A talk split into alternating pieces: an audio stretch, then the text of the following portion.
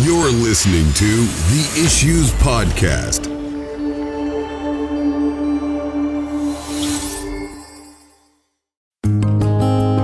Keep thy heart with all diligence, for out of it are the issues of life. This is an episode of the Issues Podcast with your hosts, Stephen Russ, Tom Brennan, and Martin Wickens. All right, we are recording, and it's good to have a special guest with us here today in the in I say the studio in the virtual studio. Uh, but we're honored to have evangelist Mark Rogers with us this this episode, and this is our first. Uh, Tom, I think this is our first interview episode of the season, right? Uh, I thought we interviewed somebody else. I've lost track. Did we? Yeah, I don't. I don't remember. Yeah, we did Brother Willett last season. I think. That's right. That's right. We had a few last, so, so we're trying to get a few in this this one as well. Um, but um, Mark Rogers is, is an evangelist. It's good to have you with us, sir. Thank you. It is good to be here. And I understand that you're spending time at Tom's church. Yes, uh, we're doing a uh, meeting here this week. Started yesterday and had uh, excellent attendance and just a, a, wonderful, wonderful Sunday. Good, good, good. Yeah, no, that's that's always great. Um, how is Tom? I've i have not actually been around Tom that much. People don't understand this. Isn't, isn't that a blessing? well, that's what I'm asking. oh, yeah. Well, he's he's a fine cook. I can tell you that. He he made ribs for a, a little men's fellowship on uh, Saturday night, and Ooh. you know my estimation of him went straight up after that. Oh yeah. oh yeah. Yeah, that's if a man the man can use a smoker, he knows what he's doing. It, so. I've never yet seen a group of men who'll turn down ribs like that. And, uh, Amen. our group is no exception. Right. Well, one of the things we wanted to talk about, and we're just going to jump right in. Um, we wanted to really start with the the um, understanding of what you do, and so, uh, Brother Rogers, if you would just kind of tell us a little bit of about your ministry, how it got started, um, what you currently are doing, and take as much time as you want. We've got plenty of time here today. All right. Well, I uh, I got saved when I was just a, a, small child. I was seven years old in Vacation Bible School in Soldotna Baptist Church in Soldotna, Alaska, and so that's where I grew up, spent all my life. And then when I was a, a teenager, uh, I was in a Christian school, and I don't recall um, who was preaching in chapel or really what the emphasis was or anything, but I do recall that the Lord was speaking to my heart about just surrendering to do whatever He wanted me to do. I did not know what that would be at that time, but I knew it was important to surrender, and I did. And then I just began to follow the the doors that God opened. I would just mm-hmm. step through them. Uh, went off to Bible college and came back and uh, worked at the the church there and taught in the Christian school and then in 1987 uh, went to Fairbanks, Alaska, to Bible Baptist Church, and went on staff there as the assistant and did the music, and again worked in the Christian school. Was there for nine and a half years, and it was during that time that the Lord began to speak to my heart about a a preaching ministry, and um, that was not something really that that I was interested in. I I'm not I'm not a social person or a or an outgoing person. I can be very mm. happy to take a book and go sit in the corner and read for hours and not have to have human contact. and so um, it took a little while, but I, I understood the necessity of surrender again and told the Lord if that's really what He wanted me to do, that's what I would do. And um, I went to my pastor and we talked about it and we prayed about it and and he said take a little time, take a, a week and and just go see if you can figure out what direction the Lord really wants you to go. And so I did, and I started uh, reading. I decided I was going to read the New Testament through, and then if I didn't have an answer, I was going to read the Old Testament through, and if I still didn't have an answer, I was going to start in the New Testament again. Mm-hmm. And I never made it through Matthew. Um, wow. God God answered all of my objections. I, I had mm-hmm. an idea in my mind uh, that the Lord wanted me to go into evangelism, but I it was not something I wanted to do. Mm-hmm. And so he answered all of my objections by the time I got to chapter 10 in the book of Matthew. And so I went back to my pastor and I said, I, I believe God wants me to go into evangelism. And he said, uh, I already knew that. And I just mm-hmm. wanted you to know that. So. so that was that was in June of 1996, and in September of 1996, I uh, loaded up my vehicle and pulled out of the church parking lot, and it has been nonstop ever since. Wow! And you were you were not married at the time. I was not. No, I was uh, at that point. I was 32, I think 32 and single or 33, 32, I guess. 33. I don't know, but I was I was 30 something and still single.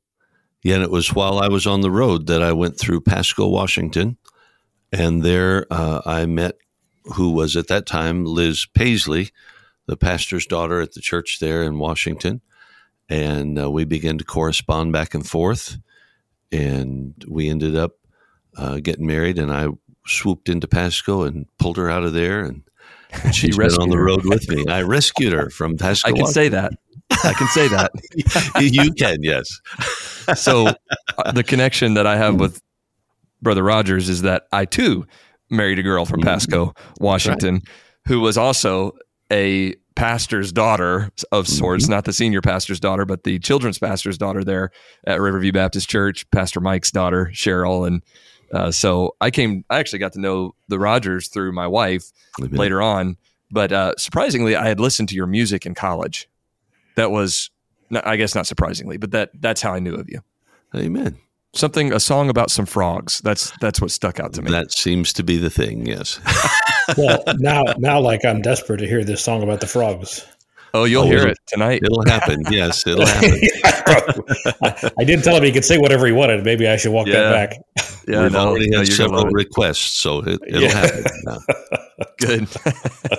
so you rescued your wife from Pasco, Washington, and and uh, you also now you have two kids in college. Is that right? We do. Yes. Uh, we celebrated our 21st anniversary, and uh, this past summer, and our daughter Hope is 19. She is in her sophomore year at Heartland Baptist Bible College in Oklahoma City. And we dropped David there in August, and he is a freshman there, and he is 17. He'll be 18 in February. And they're a wonderful blessing. You know, they're not in prison and they're not on the street, and thank God. Right. yeah. They're in Bible college, right? Yeah. Yeah. it could be worse. Yeah.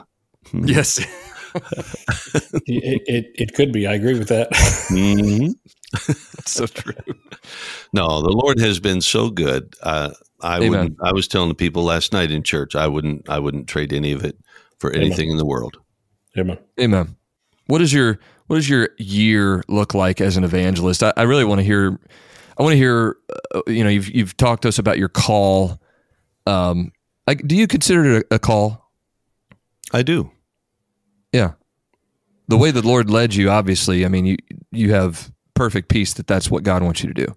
I really do. It it was uh, in in my case, of course, I was I was there on staff at the church, and I was single and trying to decide the direction. And as a single man, um, I don't believe it would have been appropriate or wise uh, to be a pastor or to go be a missionary because ultimately what you're going to do as a missionary is be a pastor.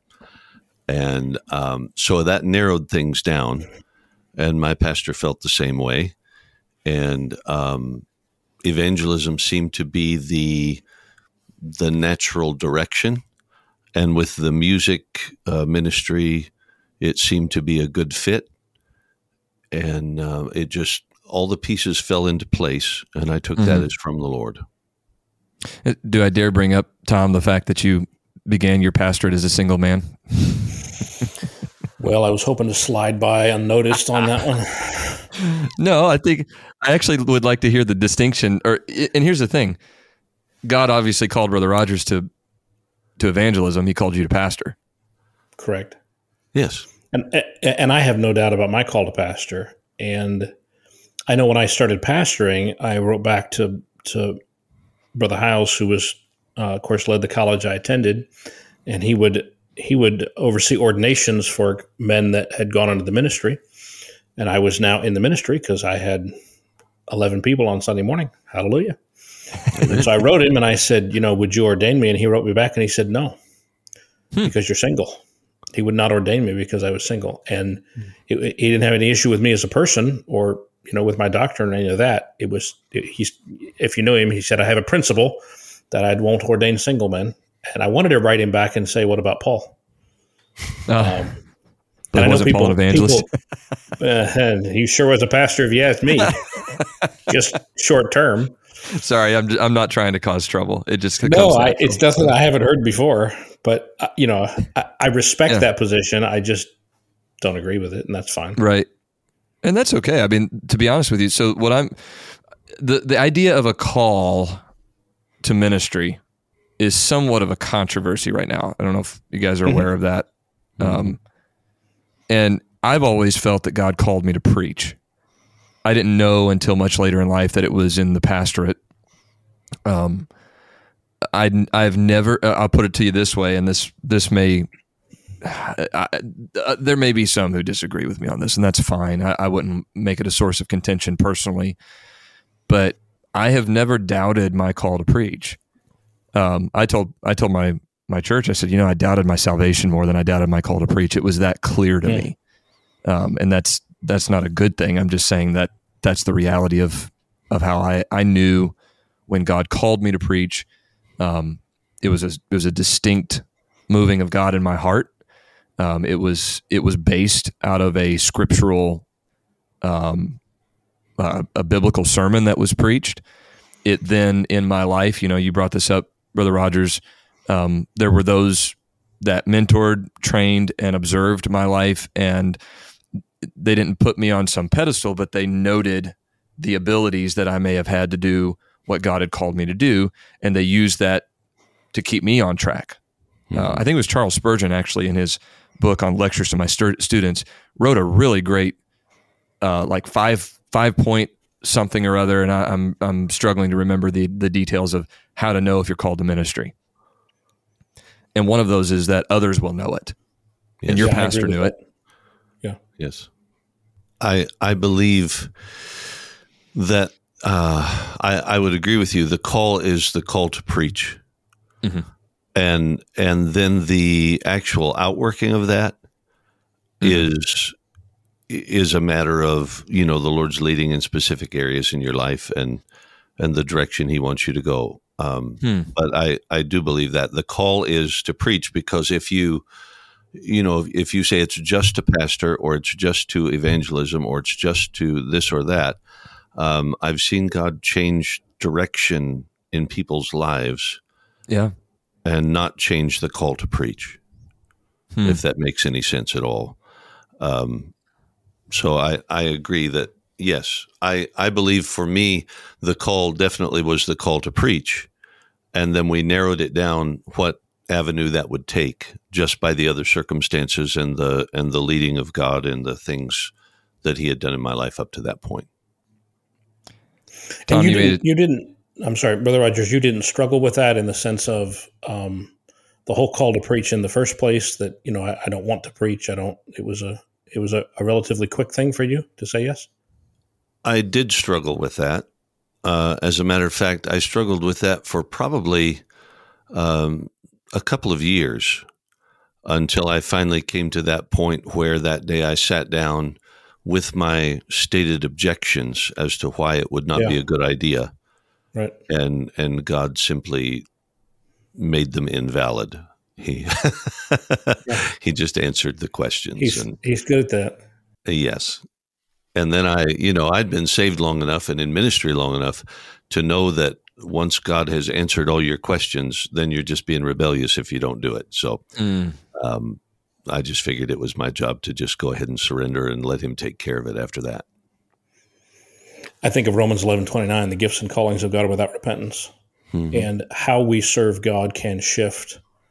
Uh, you know, as you mentioned, some men are evangelists, some men are pastors, and some men interchange that. Some folks go to the mission field, they come back, etc. Mm-hmm.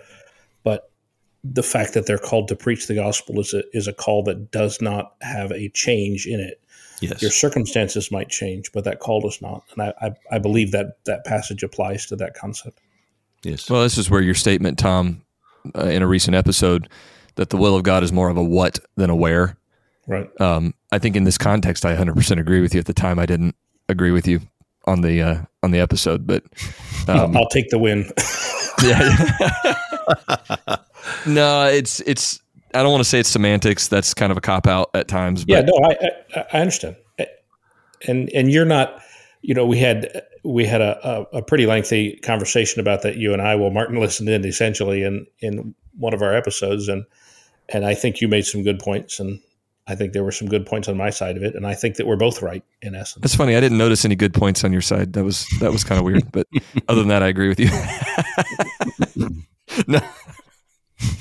In all seriousness, I, I, shouldn't say in all seriousness when I don't mean it, but um, this is where I agree with you. Yes, I understand on that. So, so then, and this is just kind of you know basing off of that a little bit. Where does this opposition to a call come from? Because there's some opposition to the idea that there's a call. And, and, it's it's among people who I agree with on almost everything else too. I'm not saying that they're it's like some far extremist viewpoint.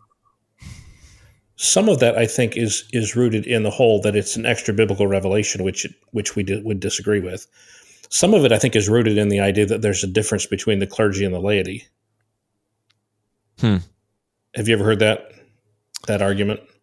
That essentially the Baptists don't believe that there's clergy and there's laity, and that that God can speak through all of us, and so there's not one certain um, class of men who are called, who are better, who are you know so-called you know they're the preachers and everybody else are the listeners. They make the argument that when you do that, you're setting up first-class citizens and second-class citizens in God's kingdom and we're all just called to be saints. They would make, you know, they would they would go to Ephesians chapter one and say the only calling is we're called to be saints, which it does say in Ephesians chapter number one, and that there's no other calling in the New Testament other than called to be saints, except for called to be an apostle, and we're obviously not called to be an apostle, and so they would make those arguments. I don't agree with them, but they'll make them. Hmm. So, what do you think the um, is is that then the main objection to the idea of a call? I don't know that I have a good answer to that. I'm just trying to, you know, it's not something I've researched heavily. I'm trying to answer Brother Russ's question, and that was the best answer I had. And now I'm out. I got nothing else to say. well, we we have all heard, you know, um, you you don't have to wait for God to call you to do this. God takes volunteers, and you and you go. Right. Yeah. Is, so that is, is that the thinking. Um, I think I'm sure I would. Uh, yeah. Go ahead. No, I, I was just going to say I think so, and I'm curious to hear your more lengthy response to that, Tom. I've heard that, and I've heard that from people I respect and appreciate very much. Mm-hmm. I think though that you need to be you need to be really careful because then what do you do with Romans eleven twenty nine? Right. And the other thing is there are some things you don't become a pastor by volunteering. A church has no. to call you. It has to extend the call right? That that's what it is. It's it's yes. call it's the call to pastor that particular church. And so yes. there's some people who take the position that you're not called until a pastor until a church calls you to pastor. Mm-hmm. I don't mm-hmm. agree with that because I think a call to preach is not necessarily a call to pastor, as Brother Rogers would certainly agree with. I'm not against men volunteering, but I think that there are things that, and I appreciate people who want to serve the Lord very much. I think John R. Rice was this way. I think he said, yes. you know, when I get to heaven, you know, I don't think God's going to be mad at me that, you know, I spent my life getting people saved. And, and I, I don't disagree with that. Um, but there, there are things in the ministry that I've dealt with, and I guess this is personal experience. And so maybe it's not real authoritative, but I needed to know God sent me. Yes. I, you know, I think Jonah needed to know that. You know, I think Isaiah needed to know that. Jeremiah chapter one shows Jeremiah needed to know that needed to know God sent them. And there have been times in my ministry where I needed the assurance, the the background foundation of knowing I'm doing exactly what God made me to do. Mm-hmm. Mm-hmm.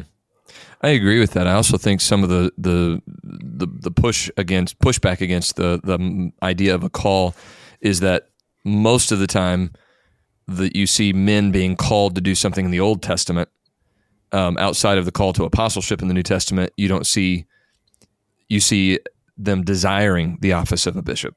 Um, so, isn't that desire part of the evidence of a call? I think it is. I would agree. Yes. So I I'm good.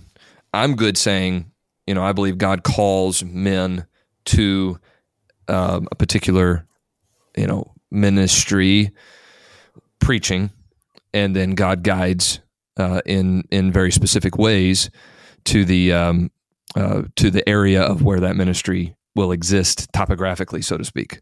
Sure. So. I think in um, in First Timothy chapter one, uh, verse twelve is where, of course, the Apostle Paul is the writer, mm-hmm. and he says, "I thank God that He enabled me and counted me faithful, putting me into the ministry." Yes. In other words, it's not something that I was striving for. It's not something I was looking for. It's something that God did and enabled right. me, counted me faithful, and put me into the ministry. And I think you could sum that up as as a call if you so desired. I mean, I think if so. God does that, then you're obviously called to the ministry. Yes. Yeah, that's that's why I kind of get a little weary with the whole controversy in the first place because it, it, does seem to be a little bit of again, I use the word semantics, right. um, but uh, it certainly is is something that I believe God has done in my life. You believe God's done in your life. Tom agrees with. Um, I, I, so g- kind of springboarding off of that into not a different topic, but a, an mm-hmm. extension of that topic. Springboarding into this next thought is how do you how do you view the office or the call to evangelism in how it's distinct from other callings and ministries? That uh, that's difficult, and I, I, know there's a lot of uh, there's a lot of opinions regarding that. Um, technically, at its most basic, it's just preaching the gospel. Uh, is an evangelist mm-hmm. um, in in our time in our situation? Um, it takes the form of somebody who is not in one place all the time, but is going from place to place and preaching the word of God and preaching the gospel. And um, I don't think that's a I don't think that's a violation of what an evangelist is. Um, whether that's to establish churches in places like Paul did, or whether that's to go and encourage churches like he did after he planted them, or mm-hmm. uh, whatever form that takes, um, there is an itinerant quality behind it, and that's the uh, direction that that our ministry right. is. You know. Tom, would you agree with that? That the distinction is is basically the itinerant nature of the ministry. Every evangelist I've ever heard ask this question gives a different answer, and I'm not criticizing you, Brother Rogers, when I say that because I'm not an evangelist. Um, I spent two summers with an evangelist, and he used to try to call me to be an evangelist. And I told him, I told him again and again. I said, I want to, I want to build something. I want to grow something.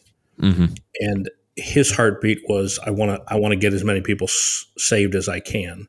Mm-hmm. And not that I don't want to get people saved, not that he didn't want to build something. It's just that's the the direction we were aimed.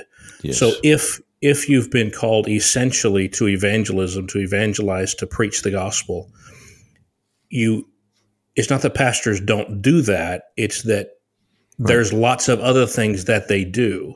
And whatever it is that Brother Rogers, however he views evangelism, and this is certainly sure. worth exploring and I think profitable, but he doesn't have that same either responsibility to shepherd or I don't I shouldn't say desire because I don't want to put words in his mouth, but he doesn't have that same responsibility as shepherd. He can be more free to to be more narrowly aimed mm-hmm. at reaping as many souls for the kingdom as he can, and in the process helping every church where he's at, and then going on to the next opportunity to do the same thing.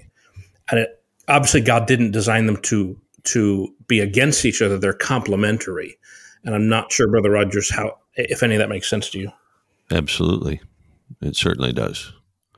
I've had some evangelists say that they view that the primary role of evangelism after winning souls as um, strengthening pastors. Not that they put themselves over pastors, but uh, in the sense that they they want to serve the pastor. Because uh, you know, brother brother Rogers, when you've preached here, um, you know, I feel like most of your sermons have been geared toward the edifying of the saints. Right. And that leaves me in a good position. And I'll say this I appreciate an evangelist that comes in and leaves my church in better shape than when they found it. That's a well, blessing. when when I first went into evangelism, my my pastor had had people in his ministry go into the pastorate and into missions and and all of those things, but never into evangelism. And so he was not really sure what to tell me, but we sat down and we talked about it and he said the the evangelists that we have had come through. He said if they if they encourage the church and and just like you said, if they make it better after they go, then I'm pleased.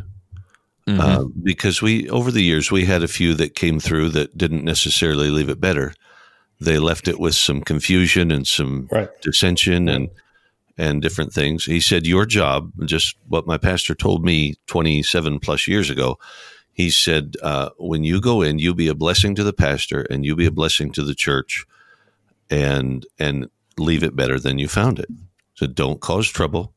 Don't make a problem. Don't make anything mm-hmm. harder for that pastor than it was when you got there and we have we've tried to do that over the years.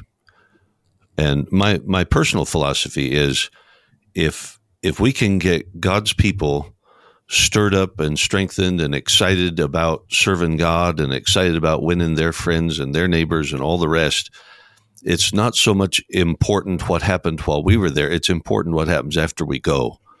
And and if there's an effect that is lasting for right. weeks, months, whatever it is. Uh, well, I recall having Brother Rogers preach here, uh, and Brother Rogers, you did not know this, but you preached a you preached a message on Jacob, mm-hmm. and there was a gentleman in our in our church that thought that I had told you about him, and I'm sitting a few rows back, and and this guy's up a little. I think he was in front of me a little bit and I'm sinking down in my seat, not in a bad way, but I'm going, oh my goodness. Like I had been dealing very, very at length and in depth with this particular family. And the wife was like, I mean, she was, she wasn't throwing elbows literally, but she was, she was like, okay, you know, and, uh, it was amazing how God put it on your heart to come to our church to preach a sermon that may have been for one person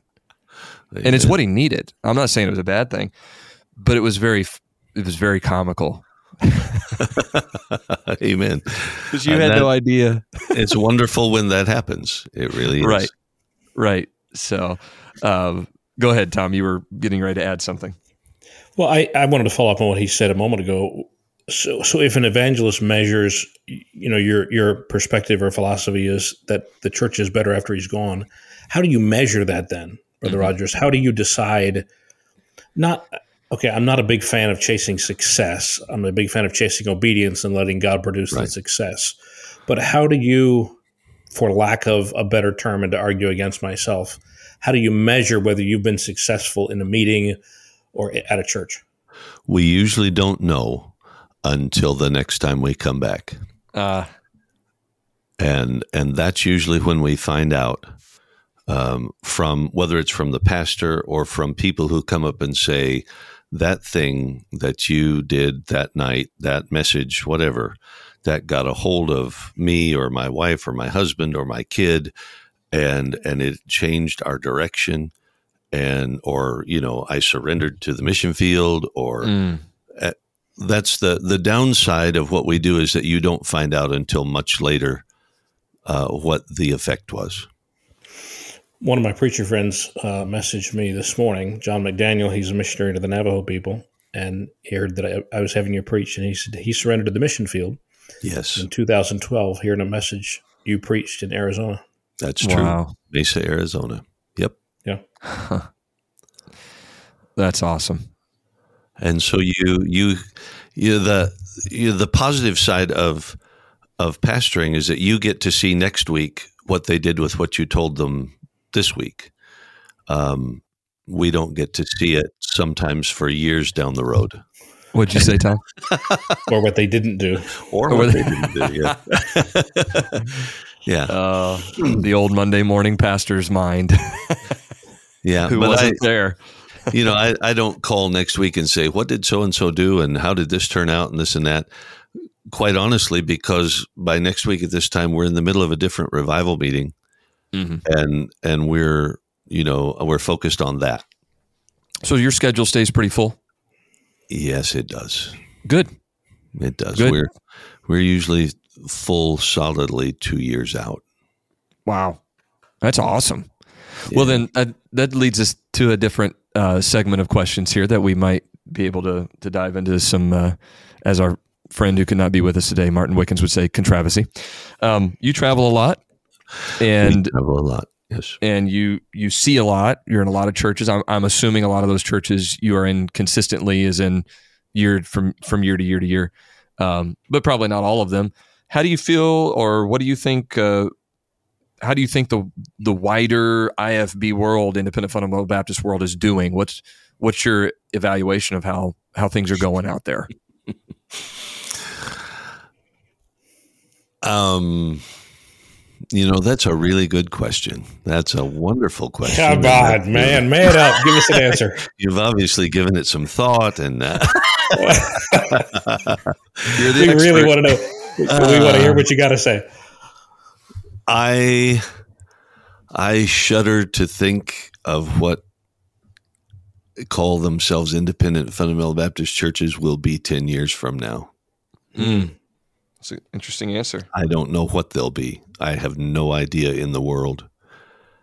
But um, there there will be some hardcore, steadfast, just the same 10 years from now as they are today. hmm Uh, but there will be an awful lot that are not. And I Hmm. don't know where they're going to end up and uh, what they're going to look like, uh, but they're not going to look like they did 10 years ago. And they're not going to look like they look right now. And um, that's just the truth. Interesting, interesting answer, and so maybe an interesting follow up. Do you? f- Oh boy, now I'm the one that's th- double thinking here. Um, for better or for worse? In my estimation, um, I think for worse. Hmm. That's just my my feeling on the thing. Um, ah, Can you give some some metrics of that or some It's not that I'm arguing that you're being too vague, except I think you're being too vague. When you say when you say worse, and I realize I'm pushing you here, but that's these things happen in these conversations. Um, what gets worse? What do they get worse about or at? What changes? Think of it as a, a young guy like myself, independent fundamental Baptist. What do I need to be looking out for? oh yes. Um, How would you help someone like me? Seriously. Well, I would I would just encourage you to be very careful um, in what you in what you try and and in new directions you want to go and make sure that you have a handle on it and you know how far you're willing to go Mm. and you know where to stop. Mm. Uh, I'm I'm afraid there are some who are trying new things for the sake of uh, and, and not maliciously, but Right. just trying to see if they will work or if it's a good idea or this and that, and they don't really have a a parameter set where they're they're going to draw a line and say, okay, if we go this far, we're not going any further. This is the end of it. Yeah. Um, and and I see a tendency, and I admit I, I'm old. I'm old now. I used to be younger than every pastor I was with, and now I'm not. Now Uh-huh. I seem to be older than an awful lot of them, and and younger guys are wanting to try different things, and I'm not opposed to that. Um, but I think you need to really have a handle on it and know how far you're willing to go. Okay. And and know if your if your method is starting to affect your message. Mm. Uh, so it's a philosophy then. it, it is, it is, and, and I see uh, the the wonderful desire to try to find new ways to reach people and and and and engage people and all the rest. And I'm all for that. I think we should be doing that all the time. But we need to be really, really careful that the culture doesn't take over what we're doing. Um, Cultural but, relativism, so to speak. Yes. Uh, we, pragmatism can be very dangerous. Uh, there's Tom's um, favorite word. you just, you know, but but it works, and they came, and that's mm-hmm it's almost a drug that says, "Well, let's do it again then," because we gotta, yeah, we got to get them back in the door again. And and after all, we're just trying to reach as many people as we can, and that's a good motive. And and I, I was telling somebody last night, uh, it may have been at lunch yesterday. Uh, in our little town, where we have a home in Franklin, Kentucky, just a little bitty town, nine thousand people, and quiet little spot, and the Presbyterian church in town is sponsoring this coming weekend a beer and hymn sing. And they're having these craft breweries bring in these these craft beers and and they say come and sing your favorite ecumenical hymns and try our our artisan craft beers and if you have a drum bring your drum because we're going to have a drum circle. Well, now we're Ooh. talking heathenism here. And this oh. is the Presbyterian Church doing this. Uh, and we used to joke about if you want a big day, have beer Sunday and have them all come in. Well, that's what they're doing. Yeah, I mean, it used to be a joke, and and that's what yeah. they're doing this weekend uh, in our little tiny town in the middle of the Bible Belt. Yes, and I'm familiar with that area. Yeah. So your argument your argument then is not obviously that independent Baptists are where the Presbyterians are. Right. It's that too many of them have embraced the thinking that has taken the Presbyterians where the Presbyterians are. Exactly. Okay. So well this said. is this is this is fascinating to me because eh, Brother Russ knows me pretty well at this point. I would have said that that is the biggest disease in the independent Baptist movement, and that is actually more advanced in the contemporary world and yes. more advanced in the liberal world and I don't travel obviously like you do, and it's fascinating to me that you're essentially saying that is the same disease that I see, but you see it in more places, if that makes sense. It's more widespread than you would imagine. Okay. So, Brother Russ, how do you, to flip this back around to you, because I know you and I have had not arguments, but healthy discussions about mm-hmm using different avenues to advance the kingdom and reach people for the cause of Christ. And it's one of the reasons I wanted you. I, I think I've told you this before, but the rest that I wanted you in my life because you're good for me that way. You push me about that, mm-hmm. and I need that. But sure. you have you have fenced that in or reined that in. Mm-hmm. So again, to go back to your question to younger men, and you're sort of on the edge of that. But what what would you say to younger men as still being on the top edge of younger man? How how have you fenced that in? Being creative, being driven by you know let let let's let's get the gospel out and reach people, but not compromise because mm-hmm. you haven't compromised. So yeah, I, I appreciated the answer because it was more along the lines of the heart. You know, keep thy heart with all diligence out of it are yeah. the issues of life. That's our verse. Huh.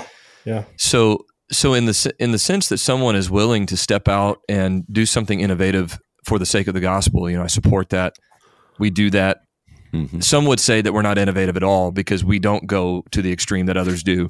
Others would say, you know, wow, they're too innovative, and and I'm okay with people on both sides of that how they feel about me. Um, I think where Paul was at is he said all things are lawful, but not all things are expedient. Yes. And so you have to set the the issue at first what is lawful. Okay, there's some things that are clearly in scripture prohibited. I would argue that having a beer Sunday is clearly prohibited in scripture. Amen. Okay. so so we're not you know I'm not going to have an issue to uh, by the well by the grace of God I would never have that issue of having a beer, a beer Sunday. Um, uh, that is an interesting beer, beer and hymn sing. I've never wow. I, I just would yeah, that's yeah, that's that's really really crazy. Um, but then then I go to the to the wording of you know there are things that are lawful, but they're not expedient, and there are some things that we don't do at our church, not because they're wrong to do, uh, as far as inherently sinful, but because they would put us on a path of always pursuing things that we would never be able to measure up to. And and one of those things is if you ever try to compete with the world, you're never going to be as good as them. Your sound system's never going to sound as good as theirs. Your concert's never going to be as smooth as theirs. Uh, your band is never going to be as professional as theirs. And by the way, Brother Rogers, you would know this. I would know this because we work with professional musicians out of Nashville to help us produce some of our music. And the thing they hate the most are church musicians coming in and telling them how to run their sessions. Yep. They call it playing stupid because the bass player from the church shows up at, at the studio and tells the bass player from Nashville how to play because the bass player at church goes crazy up there on the platform. And the bass player at Nashville doesn't do that. Right. It's not real music. I'm sorry, True. I'm chasing a rabbit, but it, it, it applies. So there's some things that okay, in church is always going to be somewhat cringy to to the world because there are things that we do that are going to be like, oh, why do they do that? And I'm okay with some of that. I'm not okay with shooting myself in the foot, yeah. yes. you know. And I don't gauge my again. There's that word success of an event or an outreach based on what Pastor so and so in another state thinks because he saw that I put it on Facebook. I gauge it based on the response that I receive in many cases from the community, uh, not pragmatically to where we're we're always trying to you know please man, but I think about Paul being all things to all men, and when we have a community day here at our church on a Sunday afternoon, and our uh, city council representative is here, and public school officials are here, and they are thanking us because we're building relationships with their people and their community. I think that's successful because we preach the gospel to them. Yes. Okay. Um, so I don't know if that answers the question or not, Tom. Pastor Brennan. Uh, yes, I think it does. Um, because how you how you fence that in, you leave yourself a lot of room inside that fence. Mhm. And I, I'm not criticizing you with that statement. You you fence it in thoughtfully. You're not going to try to be like the world, but without Mhm. with that as being your barrier, there's a lot of room then to to, to do a lot of things. We're, we're not going to be like the world, but we are in this world. Our address is 3635 Pollack Avenue in Evansville, Indiana, and people know where that's at. Right. and we want i heard a, an old an old southern baptist pra- pastor gave me some great advice uh, he was actually an, an evangelist he said when people drive past your church they ought to duck or pucker. In other words it ought to be a there ought to be some emotion. And i thought that's not bad seeming somewhat pragmatic advice that people ought to drive past my church and feel something. There ought to be some That's exposure yeah. some some uh, touch that we've had on their lives in this community Yes. that causes them to feel a certain way, uh, and that needs to be to the good or to the bad in some cases. hmm So to circle back then to you, Brother Rogers, is this different how you how you see the wider independent Baptist orbit? Is it is it substantially different than how it was when you started almost thirty years ago? Uh, it is uh, it is different uh, over that period of time. I think mostly because there has been a shift in generations. Like I said when I started, I was I was always younger than the pastor, and now uh, most of the time I'm older than the pastor. And so now you have a different generation of young men who are leading churches and I think they just have a little bit different philosophy. Um, not necessarily that it's all bad, just that they need to be careful how far that philosophy takes them. Mm. Uh, you there, there's a, a desire in some quarters to throw the baby out with the bathwater. And if they did it, you know, 50 years ago, well, then we're certainly not going to do it that way because they were wrong about everything. Well, they weren't Mhm. wrong about everything Right. they, they maybe had some excesses in some areas and maybe some Mhm. blind spots here and there and and it was a different time culturally of course and and they did things a little bit differently but not everything they did was bad and wrong and we ought not throw those things away Amen. I agree with that. Can I add something to that? Mhm. we had an event here recently where on a Sunday afternoon we had a an outdoor carnival festival, whatever you want to call it, harvest festival, and and then we um, pulled everybody away from all of the, the the festival stuff to the center of the field. Had a stage set up. We did a, a service. We presented the gospel. We did all of that, and um, we were talking about that afterwards as a team and as a, as a staff and all of that. And I was talking actually with my uncle about it. Um, and one of the one of the things that I said, I said, well, you know, I said back in the day we used to use events to build our churches. I said I don't believe in that because I think the way you build people is through relationships. So we use our events and we do a lot of, um, and Tom kind of, uh, uh, your expression changed just ever so slightly when I said that. So I, maybe I need, maybe I need, I need to come back to what I just said. But I just saw his eyes do the. Hmm, I have something to say about this, and it's coming. Um, we, I don't, I no longer measure our events successes by uh, how many people we had on the bus or how many people we have in church the next Sunday. I don't tell people our church runs the number of people that we have at our events as some Uh, have yes. done in the past. Yes, yes, yes, yes. Tom, I knew you're now I got Tom back on my team. Um, so we had about 800 people here. We had, we had about 800 people here on that event day. Uh, our church runs about three 350 somewhere in between three right now between 330 and 350. And and the, I measured that. Obviously, we wanted to see souls saved. I'm never going to apologize for that being a goal. But then I measured it also by the number of people who got involved to serve, by the type of people who came to our church. They were from our neighborhood, they were representatives of our area, they were influential people in our area, and that shows that we're having an influence in our in our area of Evansville, Indiana. So the number of people involved, the people who who attended, the demographic of what all that looked like, as well as the number of souls that were saved, those are all metrics that I use. So instead of using events to build our church. Uh, and I don't want to say I don't care that those people ever come back to our church, but I care more about the relationships that are built because I, I tend to think that in this generation and day, you have to touch someone's life for the good probably as several times before you may be able to draw them in to uh, making a decision to receive Christ and then a life of discipleship for the Lord. And those are our primary emphasis in our church is evangelism and discipleship. That's the Great Commission. So anyway, that's I wanted to add that because I feel like the old school did those things very well, and I don't want to lose that. I don't want to throw the baby out with the bathwater. That's where that ties into what you all were saying. Um, I just want to make sure that my heart and focus and my uh, my purpose Mhm. is is right in it. So For you it's said that very well, and and I, I appreciate that very much. So let me take this whole this whole thing with Brother Rogers and flip it to the other side of the of the coin, so to speak. What gives you encouragement or hope? Okay, Jesus is our hope, but what gives you um, encouragement as you travel and you're in different churches? What warms your heart that you see that Mhm. encourages you about about the next generation and about churches going forward? Well, uh, let me let me preface it by saying, um, I I hear you know from time to time about new independent fundamental Baptists and you know this and that and the other thing. I don't believe there's there's new independent Baptists and old independent Baptists. I believe there are good independent Baptists and bad independent Baptists, and the good ones uh, follow Bible principles, and the bad ones don't.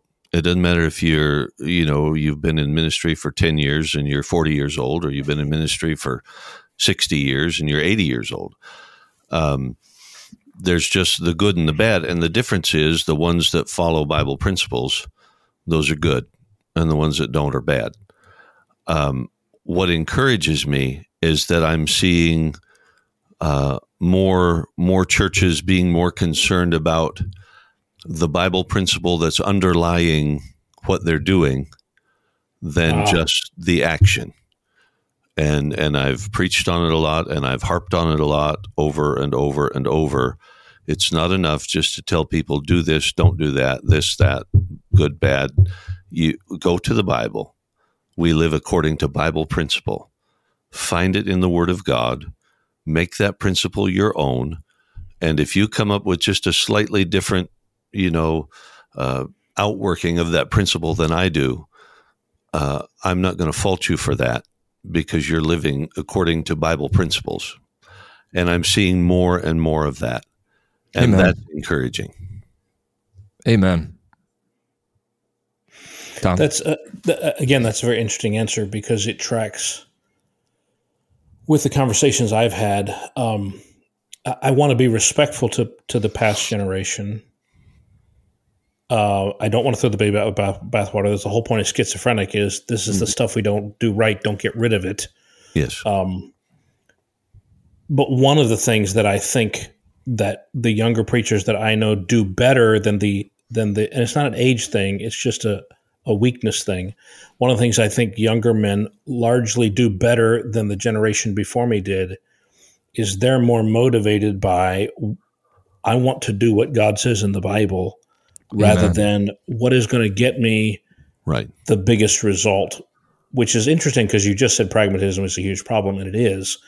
But the flip side of that is because it is a huge problem, there are more and more solid men of all ages and experiences who see mm-hmm. that and they're counterbalancing that with that that desire that that they have in their heart and and they're trying to instill in their churches of we're going to do right and be right and follow the word of God regardless of how it turns out. And that's the kind of thing I think will stand the test of time. And this is why and I don't want to put words in your mouth brother Rogers. This is why I'm maybe not quite as negative that as some people might think I am. My reputation can be a little more negative than I am in person. Um, uh, but but I see so many things like that that will tell me they will build churches and they will build ministries and they will build lives and families and marriages and children who will stand the gale force winds that are coming hmm in in the coming secular slash pagan America. And- Absolutely. and so it may not be as big as it was in the seventies, so to speak, but it will be. I'm not trying to predict it, but I think you see what I'm trying to say. They'll build something that will stand regardless of what's happening in our society. Yes. I would I would want to just confirm what you said, Tom. Being a young ministry uh, individual, that you are far less negative than your reputation, and I say that to your credit. I do. I, it's coming out of my mouth, and I'm thinking that doesn't sound right. That you said it. good. No, but you said it. I would agree with what you said. That you have a lot of hope. You're very hopeful. Um, obviously, brother Rogers, you do as well because of what you're seeing, and um, you know I want to be part of that generation. The Bible says David served his generation by the will of God. Mm. I want to serve my generation by the will of God. I want to accept the Amen. fact that there are unique but not new challenges to serving my generation, um, and that's that's a burden of mine because I don't pastor uh, a church that has a narrow demographic. We have a very wide age group demographic in our church, Yes. and we have children everywhere. We have uh, people who are who are senior saints everywhere. We have we have young families, and it's a challenge across the board to be a pastor today. I mean, it always. I have older pastors now. My grandfather being one of them. The other day, he walked in. and He goes, "Good grief, man! I'm glad I got out when I did." he was totally joking. And so don't don't think you know if someone's listening and they, they love my grandfather, don't think that he was being you know a quitter because my grandfather's no quitter. Uh, but he he was acknowledging, man, that you all are pastoring in a different day. Yeah. Your father-in-law, brother brother Rogers, said that to me. Oh, yes. He said he said it's harder to knock doors now than it was 30 years ago. I agree He with said that too. that. much harder. Yes. And I was just glad he said it because you listen to some guys and you're like, well, it's just the same. Thing. It's like, no, it's not the same. we have a different world. Um, it, we're we're we're getting closer and closer to the the coming of of Jesus Christ. Yes, we are. And with that, you know, Tom, you mentioned the pagan America. We're very much there in so many ways. Mhm. Um, so I appreciate that. I, I have, we have one more question before we close it down because we've come to the end here. But Brother Rogers, you're an evangelist. You're you're two years out scheduled. That's that's en- very encouraging to hear. What would you counsel someone, a young man, considering evangelism as a ministry? How would you how would you advise him if you just had to thirty seconds or so to say this is what I would tell you? What would that be? I would say uh, get in it long term. Uh, have in your mind you're going to stick with it, and then be willing to go as far as you need to go. Uh, don't don't limit yourself. I, I run into guys sometimes that are going to go into evangelism and they want everything within a hundred mile radius, you know, this week. and uh, you might as well just put that out of your mind, or you're going to have a very short lived ministry. You be willing to go where they want you to go, and if you can physically be there, go. Sure. I mean, that's what you're signing up for. So go. You know, that's Just do it. just do it. I love it. Uh, That's Yeah, that is and- the kind of advice that that we need. yeah, and, and you can't sit around and complain that you don't have meetings if you're not willing to drive 200 miles that direction. Uh, Mm. Get up and go. I mean, that's what you're in it for to go and preach and, and do what God's called you to do. Amen. That's Tom, my- any final thoughts? That's my kind, gentle advice. Just do it.